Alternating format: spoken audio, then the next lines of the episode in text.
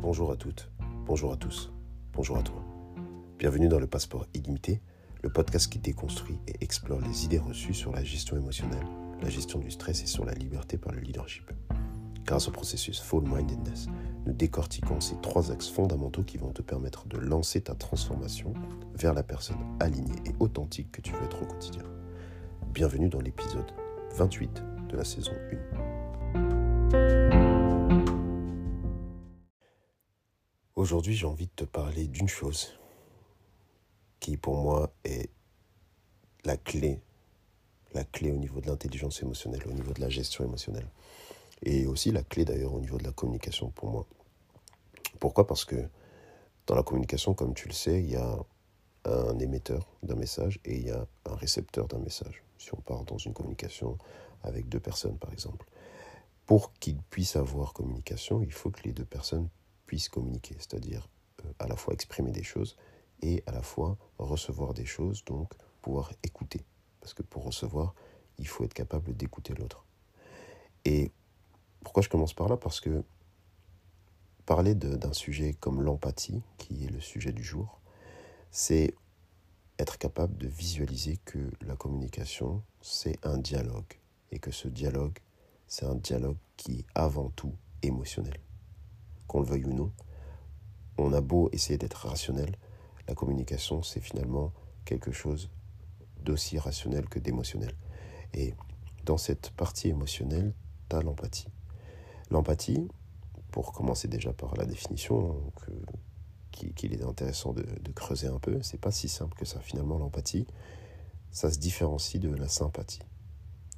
Et pourquoi je fais directement la différence? Parce qu'on a souvent tendance à associer des choses euh, que l'on fait en étant sympathique comme étant des choses empathiques. Je te donne un exemple. Moi, je suis, euh, moi, je suis euh, au comptoir. on va reprendre un exemple en pharmacie, puis je t'en donne un autre après. Je suis au comptoir et je pense qu'on en a déjà parlé un petit peu au, préalable. Je reçois une personne et cette personne me parle d'un problème.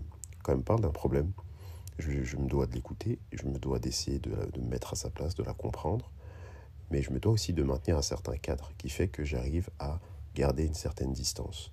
Et cette distance-là, le fait de pouvoir ressentir ce que, en tout cas essayer de se mettre à la place de l'autre, ressentir ce que la personne peut essayer euh, de ressentir, tout en gardant cette distance, ça me permet de rester dans un processus d'empathie. Là où il euh, faudrait que je fasse attention, c'est si je commence à prendre ces émotions à cette personne-là, me mettre à sa place, me visualiser à sa place en imaginant déjà des conséquences pour moi-même, pour ma vie, etc., etc., etc. Parce que là, je rentrerai dans un processus qui est plutôt vers la sympathie. Un deuxième exemple, c'est euh, typiquement, il y a des personnes, euh, moi j'ai comme ça, j'ai quelques personnes dans mon entourage qui me disent, écoute, voilà, écoute je suis, moi je suis vraiment une éponge, je suis une éponge émotionnelle. C'est-à-dire que quand quelqu'un me parle d'un de ses d'un de ses problèmes, d'un de ses soucis, j'aime beaucoup écouter, j'aime euh, parfois même donner des conseils, mais je ressens vraiment ces émotions et je prends cette chose-là à tel point que finalement, quand on a fini nos conversations, eh ben j'ai un, un, poids, j'ai ce ressenti émotionnel très très lourd où je, je ressens vraiment très fort les émotions des autres. Et on a souvent tendance à associer ça comme quelque chose de positif parce qu'on se dit waouh, waouh, j'ai un niveau d'empathie qui est exceptionnel. Alors qu'en fait, non. Là, on rentre dans de la sympathie. Et c'est pour ça qu'il faut absolument différencier les deux parce que dans l'empathie, on reste dans quelque chose de bienveillant et quelque chose qui va avoir euh, une tendance plutôt positive dans nos, dans nos vies. C'est souvent une bonne chose d'avoir de l'empathie. Quand on va dans la sympathie, ça peut être plus délicat à gérer. Aussi bien pour nous d'ailleurs que pour les autres. Donc ça, c'était pour déjà euh, bien débroussailler l'idée que l'empathie n'est pas la, la sympathie, que c'est pas si simple. Deuxième, euh, deuxième point que je voulais aborder aujourd'hui, c'est juste l'origine finalement, les types d'empathie. Et je trouvais que c'était hyper intéressant parce que ça aussi, on n'y pense pas. On a l'impression que l'empathie, c'est quelque chose qui est absolument inné.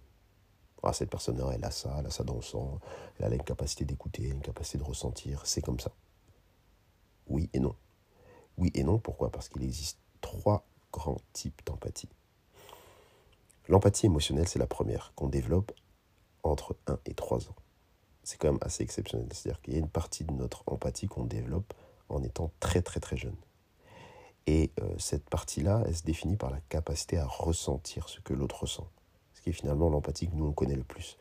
On la développe vers 1 à 3 ans. Est-ce que c'est inné? Ben non. Donc c'est acquis, mais par tout le monde. L'empathie cognitive, 4 ans et demi. Là, c'est l'idée de comprendre le point de vue d'autrui. Se mettre à la place de l'autre, oui, mais comprendre son point de vue. Prendre suffisamment de distance pour comprendre que cette personne-là a un point de vue en tant qu'unicité.